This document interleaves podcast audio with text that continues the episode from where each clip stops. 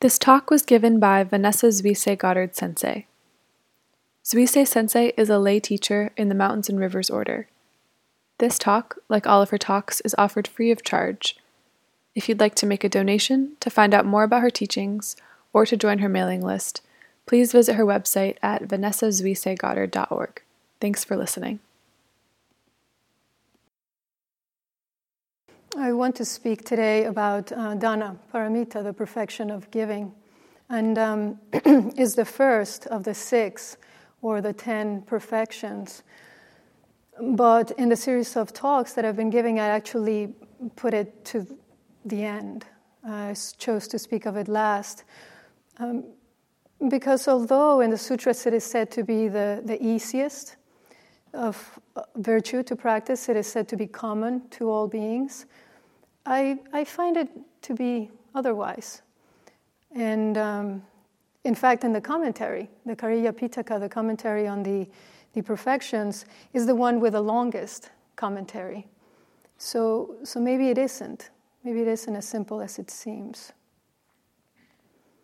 Because I think giving, selfless giving, doesn't come that easily to us you know, I'll, I'll, speak for myself. It, it, doesn't come easily to me. And I was um, last week. I, I, quoted a story at the or two weeks ago at the temple that's been attributed to Gandhi, and I'm not sure. Nobody knows if it's actually true that it was him, but um, the story says that there was a woman who was worried that her son was eating too much sugar and that it wasn't good for his health. But she knew that he really um, admired the Mahatma. And so she decided that she would take him to see Gandhi and would ask Gandhi to tell her son not to eat so much sugar. And so she went and took her son and she explained the situation. And Gandhi listened and he thought about it for a moment. He said, Well, just come back next week. So they turned around, they left. A week later, they come back, and the boy is standing just right in front of him. And Gandhi looks at him and says, You know, you shouldn't eat so much sugar because it's really bad for you. And the boy just looks at him, you know, with his face and says, Okay, I won't. And he turns and walks out. And the mother is really puzzled. And she says to Gandhiji, Well, why didn't you just say that to him last week? And Gandhi said, Because last week I too was eating too much sugar. and uh, I thought about that story when I was thinking about writing this talk uh, originally. And, and I thought, well, you know, but if I follow his example, I might have to wait another year or two to give this talk. So I am giving it, um, acknowledging there's still work to do. But I think um, maybe, especially in a context like this, in a setting like this, that it is easier to throw ourselves into zazen, to develop, or at least try to develop, concentration, to, with some ease, relative ease, renounce your choosing what you're going to eat, what your schedule is, your, your free time, and how you will use it to be truthful, at least most of the time, to practice patience, especially again in the midst of Sangha, because we are all doing the same thing. We know we're moving, we're trying to move in the same direction. So, although each of the paramitas has its own challenges, I think this one is challenging because we're not a particularly giving culture. You know, we give when it's prescribed, right, during the holidays. And we know the angst that surrounds that time. And we give around birthdays and we give uh, at weddings. But really, mostly we give when it's convenient to us. We give when it doesn't put us out too much. And very few of us truly give unconditionally. Very few of us give ourselves freely which, as Bodhidharma said, is the greatest gift of all.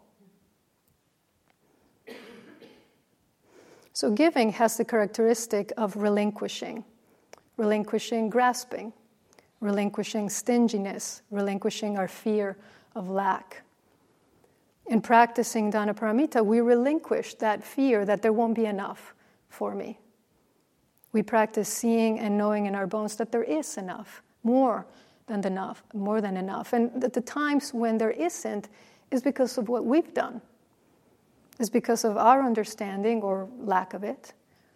Is because of how we see ourselves, how we see each other, how we see this planet, and therefore how we act. And so when we do something like Dana dinner, for example, our community a holiday dinner, it feels good. Feels good as you're doing it. It feels good afterwards. And the families who came this time for, for the first time definitely said it felt good. That in that time of frenzy, you know, of craziness, that for their children to, to see that it doesn't have to be that, that there is such a thing as giving just for the sake of giving, that in fact it's quite natural, that it's not a stretch, it's not putting us out, but quite the contrary, that this is how things work in life when they're working.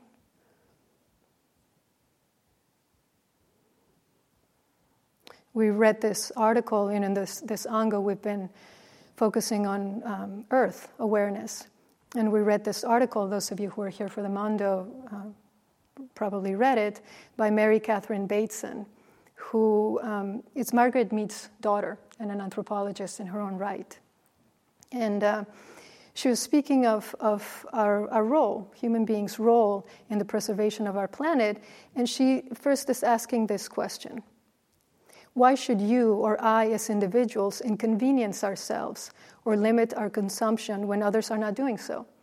And our separate impacts are so small a part of the whole. And it's a reasonable question from the perspective of the self. Why should I give when it's uncomfortable to give? When it especially means not taking, when it means renouncing, when others around me are not doing the same. It's not fair. And we don't do this just with the earth, we do it with everything. We look at each other and we wonder why is X getting more attention from the teacher, for example?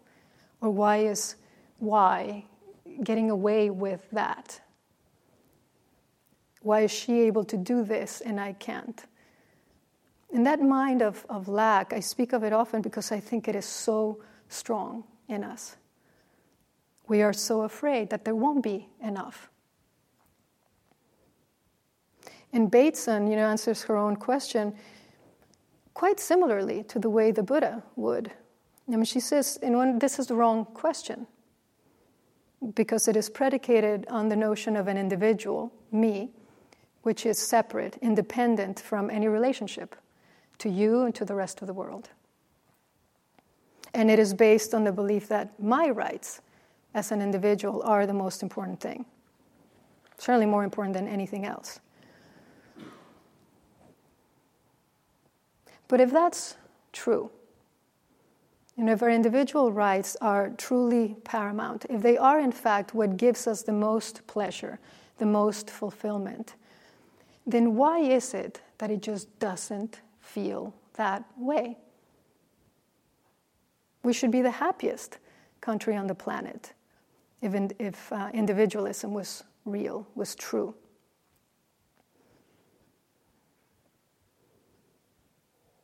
This is not quite the same thing, but a couple of years ago I read about an experiment that um, psychologists were doing to measure happiness and fulfillment. And people had to carry a beeper that would go off at random times during the day, and, and they had to rate their level of fulfillment right at that moment with what they were doing. And uh, not surprisingly, people were most content, most fulfilled during sex. Although you have to wonder how that worked. You know, hold on, honey, I have to make this note on my clipboard. You know, okay, carry on. and also, not too surprisingly, people were reported being more fulfilled when they were working especially when their work was uh, some form of service. more than when they were just during their leisure time, when they were really doing nothing much at all. But what was surprising is that when they were asked what they would rather be doing, nine times out of ten, people said they would rather be at home, relaxing and doing not much at all. So, isn't that puzzling? You know, we know, we know what makes us happy, and we choose otherwise. And maybe it's not so puzzling. As somebody said during the Mondo, since our, our um, thirst for comfort runs so deep.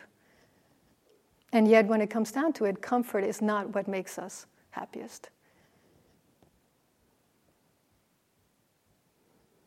The function of Danaparamita is to dispel greed for things that cannot be given away, that can be given away, sorry.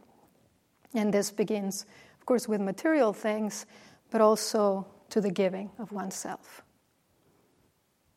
And there's a, a story by O. Henry called The Gift of the Magi. And I wouldn't uh, do a telling, I wouldn't do it its, its due. Uh, so I'm going to read it, but it's just a very, it's a condensed version of it. And because of the way he uses language, it's, it's worth looking at the, the original. $1.87. And 60 cents of it was in pennies. Pennies saved one and two at a time by bulldozing the grocer and the vegetable man and the butcher until one's cheeks burned with the silent imputation of parsimony that such close dealing implied. Three times Della counted it $1.87, and the next day would be Christmas. There was clearly nothing to do but flop down on the shabby little couch and howl. So Della did it, which instigates the moral reflection that life is made up of sobs, sniffles, and smiles, with sniffles predominating. While the mistress of the home is gradually subsiding from the first stage to the second, take a look at the home. A furnished flat at $8 per week. It did not exactly beggar description, but it certainly had that word on the lookout for the mendicancy squad. Della finished her cry and attended to her cheeks with a powder rag. Tomorrow would be Christmas Day, and she had only a dollar and eighty-seven to buy a present for Jim, her Jim. Now there was a pier glass between the windows of the room. Suddenly, Della whirled from the window and stood before it. Her eyes were shining brilliantly, but her face had lost its color. Rapidly, she pulled down her hair and let it fall to its full length. There were two possessions of the James Dillingham Youngs in which they both took a mighty pride. One was Jim's gold watch that had been his father's and his grandfather's. The other was Della's hair. On went Della's old brown jacket. On went her old brown hat. With a whirl of skirts, she fluttered out the door and down the stairs to the street. $20 in her pocket, and the next two hours tripped by on rosy wings. Forget the hashed metaphor. She was ransacking the stores for Jim's present. And she found it at last. It was a platinum fob chain, simple and chaste in design, properly pro- proclaiming its value by substance alone and not by meretricious ornamentation, as all good things should do. For $21, it was even worthy of the watch. When Della reached home, her intoxication gave way a little to prudence and reason. She got out her curling irons and lighted the gas and went to work repairing the ravages made by generosity added to love, which is always a tremendous task, my friends, a mammoth task. Within 40 minutes, her head was covered with tiny close lying curls that make her look wonderfully like a truant schoolboy. She looked at her reflection in the mirror long carefully and critically. If Jim doesn't kill me, she said to herself, before he takes a second look at me, he'll say I look like, like a Coney Island chorus girl. But what could I do with a dollar and 87 cents? At seven o'clock sharp, a thin and serious Jim stopped inside the door as immovable as a setter at the scent of quail. His eyes were fixed upon Della, and there was an expression in them that she could not read and it terrified her. It was not anger, nor surprise, nor disapproval, nor horror, nor any of the sentiments that she had been prepared for. He simply stared at her fixedly with that peculiar expression on his face. You've cut off your hair? asked Jim laboriously, as if he had not arrived at that patent fact, yet even after the hardest mental labor. Cut off and salted, said Della. Don't you like me just as well, anyhow? I'm me without my hair, ain't I? Jim looked about the room curiously. You say your hair is gone? he said with an air almost of idiocy. You needn't look for it, said Della. It's, t- it's sold, I tell you. Sold and gone too. Maybe the hairs of my head were numbered, but nobody could ever count my love for you. Shall I put out the chops on, Jim? Jim drew a package from his overcoat pocket and threw it upon the table. White and nimble fingers tore at the string and paper, then an ecstatic scream of joy, and then, alas, a quick feminine change to hysterical tears and wails. For there lay the combs, the set of combs, side and back, that Della had worshipped long in a Broadway window. Beautiful combs, pure tortoise shell with jeweled rims, just a shade to wear in the beautiful vanished hair. But Jim had not yet opened his beautiful present. Wiping her tears, Della had held it out to him eagerly upon her open palm. You'll have to look at the time a hundred times a day now, she said. Give me your watch. I want to see how it looks on it. Instead of obeying, Jim tumbled down on the couch and put his hands under the back of his head and smiled. Dell, he said, let's put our Christmas presents away and keep them a while. They're too nice to use just at present. I sold the watch to get the money to buy your combs. And now, suppose you put the chops on. And it's called the gift of the Magi, because the last paragraph says this. The Magi, as you know, were wise men, wonderfully wise men, who brought gifts to the babe in the manger. They invented the art of giving Christmas presents. Being wise, their gifts were no doubt wise ones possibly bearing the privilege of exchange in case of duplication. And here I have lamely related to you the uneventful chronicle of two foolish children in a flat who most unwisely sacrificed for each other the greatest treasures of their house. But in a last word to the wise of these days, let it be said that of all who give gifts, these two were the wisest. Of all who give and receive gifts, such as they are wisest. Everywhere they are wisest. They are the Magi.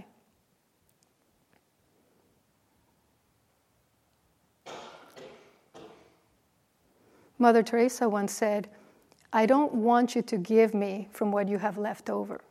I want you to give me from your want until you really feel it.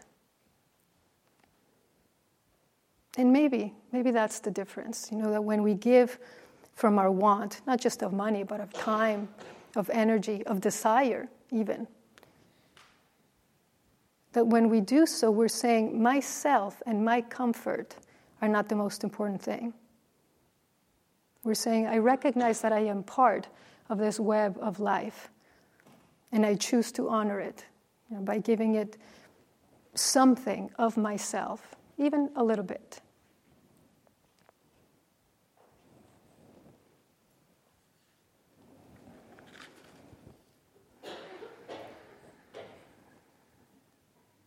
A few years ago, one of our students uh, passed away, Hoshin Ritter, and she had been a student for many years, probably 20, 25 years.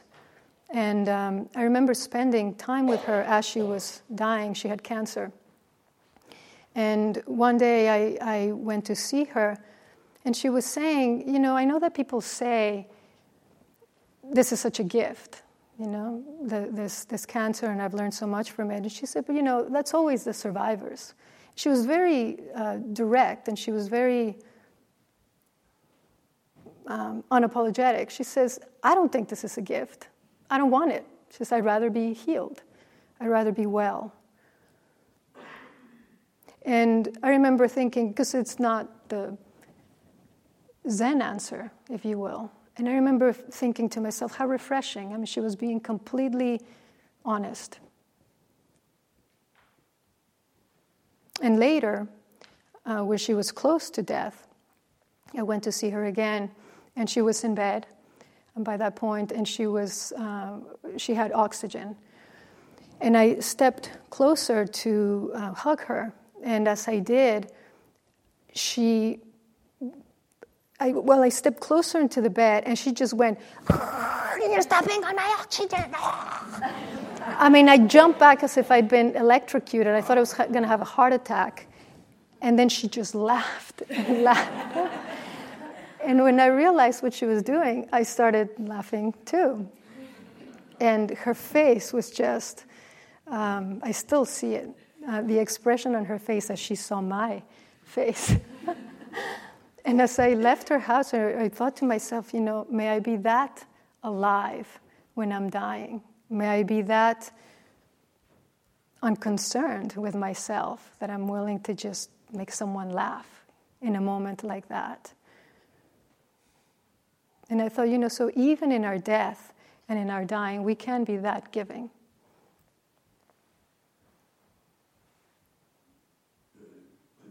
Master Dogen says, the Buddha said, when a person who practices giving goes to an assembly, people take notice.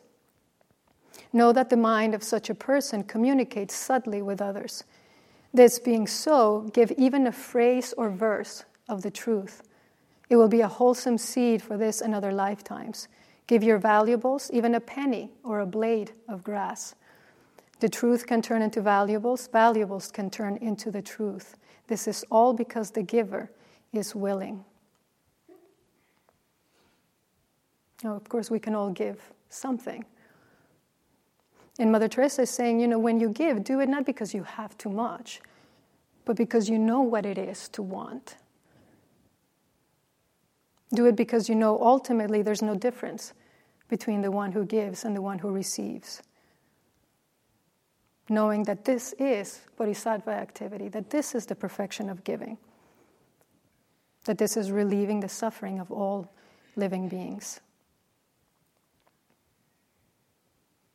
And as with the earth awareness practice that we've been doing, the Sangha, these paramitas require that we that we look closely and that we look at our lives and ask very openly, what else can I do? How can I serve? You know, what can I give? Because from the perspective of the self, we will always find reasons not to, and there will be good reasons limits of time, as I said before, limit of energy, of capacity. I was talking to a couple of people who were just talking about the, the overwhelming nature of the environmental crisis. You know, you read some of this stuff and it's, it is, it is overwhelming. And how do you take in what you need to take in and not turn away? Not be paralyzed, not be afraid by the magnitude of the problem. Because, of course, we can always just shut down, which we know how to do very well. We can say, well, it's hopeless anyway, so I'll just won't do anything. But if we're here, if we practice, we know, well, that's not quite enough. It's not quite enough for my life, it's not quite enough for life period. And so, what can I do? I only have certain number of hours in the day. I heard about this exercise that Jimpu had you do yesterday, those of you who are doing the retreat on death and dying, about um, looking at your day and putting smiling faces, right, next to the, those activities in your day which you considered, I guess, make you happy or fulfilled. And, and what a simple, what a simple thing to do where you can quite starkly see how you're spending your day. Because we don't know how much time we have, right? We hope we have time. And there are really just a limited number of hours in the day. And so, how do we choose to spend them? There was, uh, there was another story uh, about Mother Teresa where uh, she said there was a woman who came to her and said, You know, I really want to share in your work. And she was wealthy. And she also confessed to her that she had a, um, a weakness for expensive saris. And Mother Teresa said, Well, how, do you, how much money do you normally spend for a sari? And the woman said, 800 rupees. And she said, Okay, well, when you go next to buy one, buy one for 600 and use the other 200 and buy saris for the poor. And so the woman did that. And she kept working with her and she kept saying, Okay, you know, now can you do 500 or 550? Now can you do 400? And they got to a point, actually, the woman did on her own, where she was buying $100 saris and using the rest of the money to give away to the poor.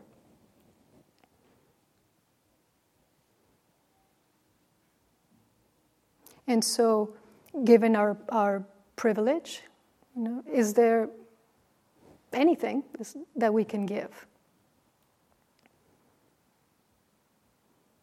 Because again, from the if we if we look at it from the perspective of me, of myself and my rights and my comfort, it will always be uncomfortable and inconvenient. But what if we shift the perspective? And see, you know, I know in my bones that this is the only way, and I still fight it. I very much fight it. Sometimes I think my first words must have been, Well, you can't make me. and the good thing, the only good thing really about my stubbornness is that it reaches everywhere.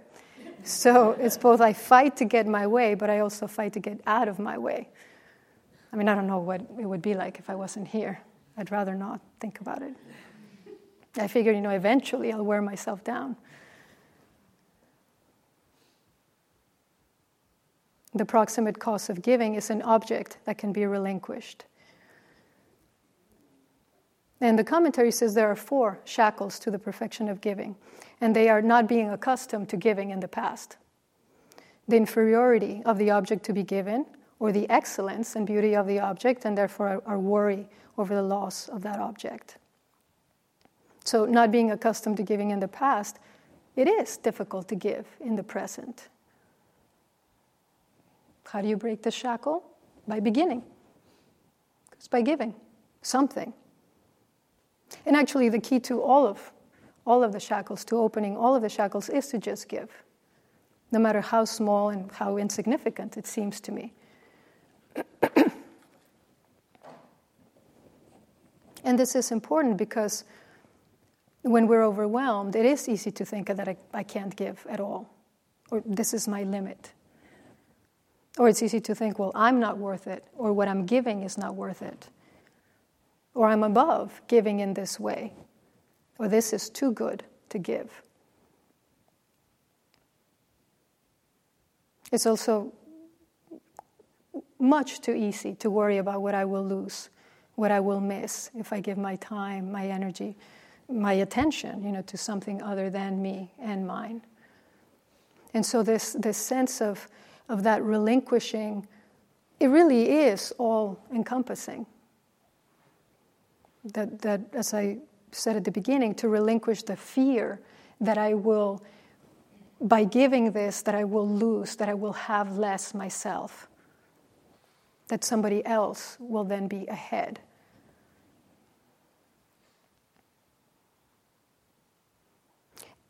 Now, the thing is, of course, we will lose everything when we die.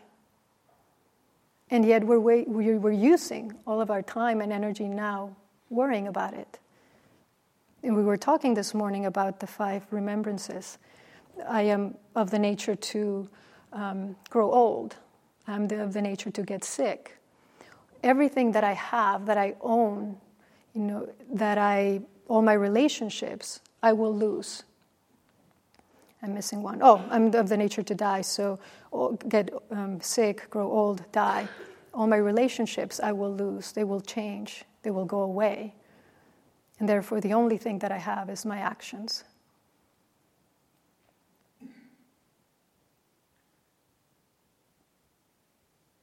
This is a, a poem by Naomi Shihab Nye.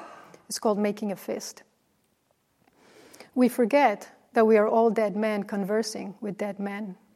It's Jorge Luis Borges. For the first time on the road north of Tampico, I felt the life sliding out of me. A drum in the desert, harder and harder to hear. I was seven. I lay in the car watching palm trees swirl a sickening pattern past the glass. My stomach was a melon split wide inside my skin. How do you know if you're going to die? I begged my mother. We had been traveling for days. With strange confidence, she answered, When you can no longer make a fist. Years later, I smiled to think of that journey, the borders we must cross separately, stamped with our unanswerable woes. I, who did not die, who am still living, still lying in the back seat behind all my questions, clenching and opening one small hand.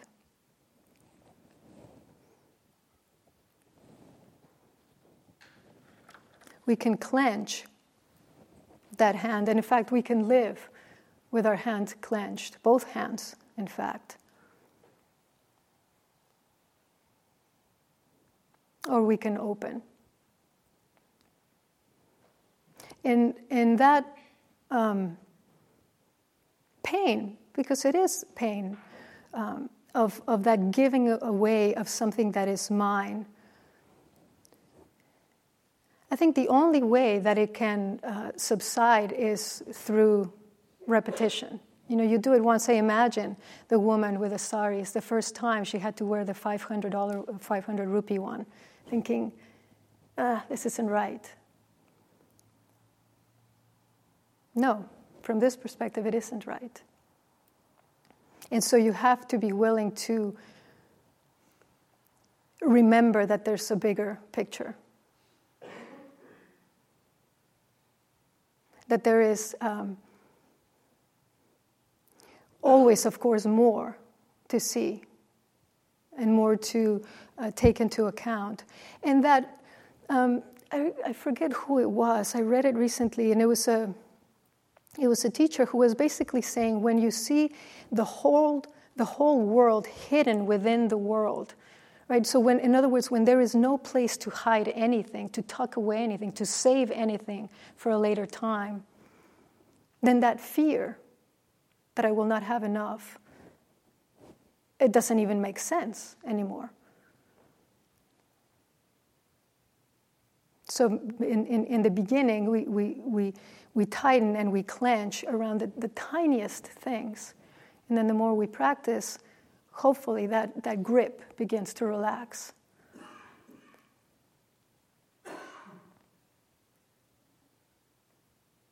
And a responsibility or what I, as an individual, I'm able to do, then has the opportunity to, to arise. Because it is in, in the midst of so much needed to be done. And the question becomes how do I choose to spend this time that I have? What is my capacity? What is my uh, field of, of um, influence? And how do I choose to use it?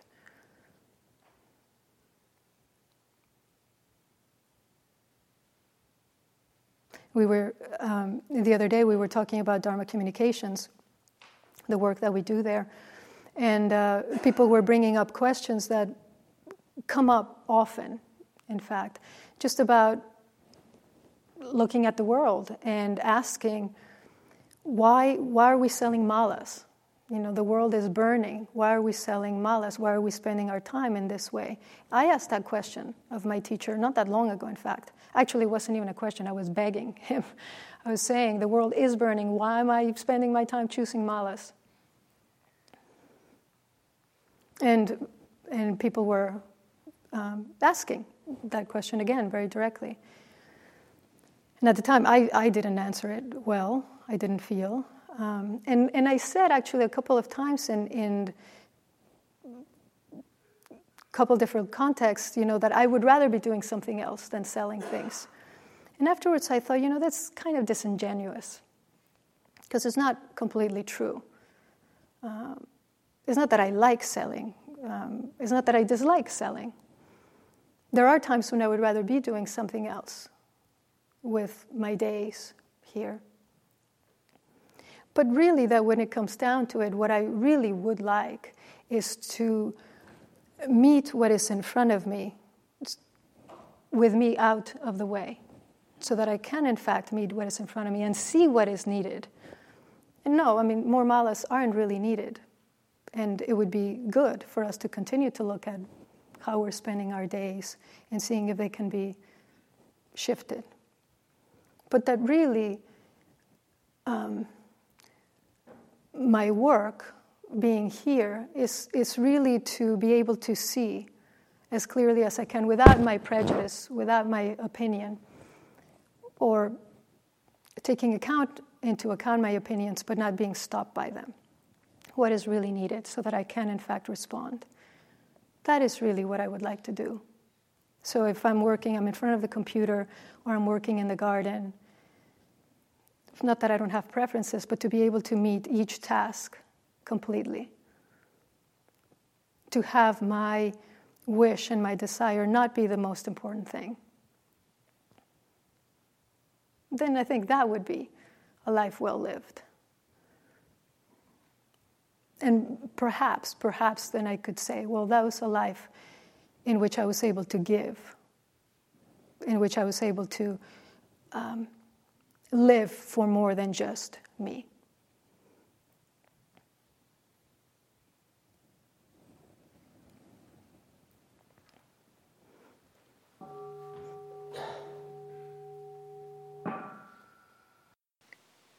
For more talks, to get information about Zuisei Sensei's upcoming teachings, or to join her email list, please visit vanessazuiseigoddard.org.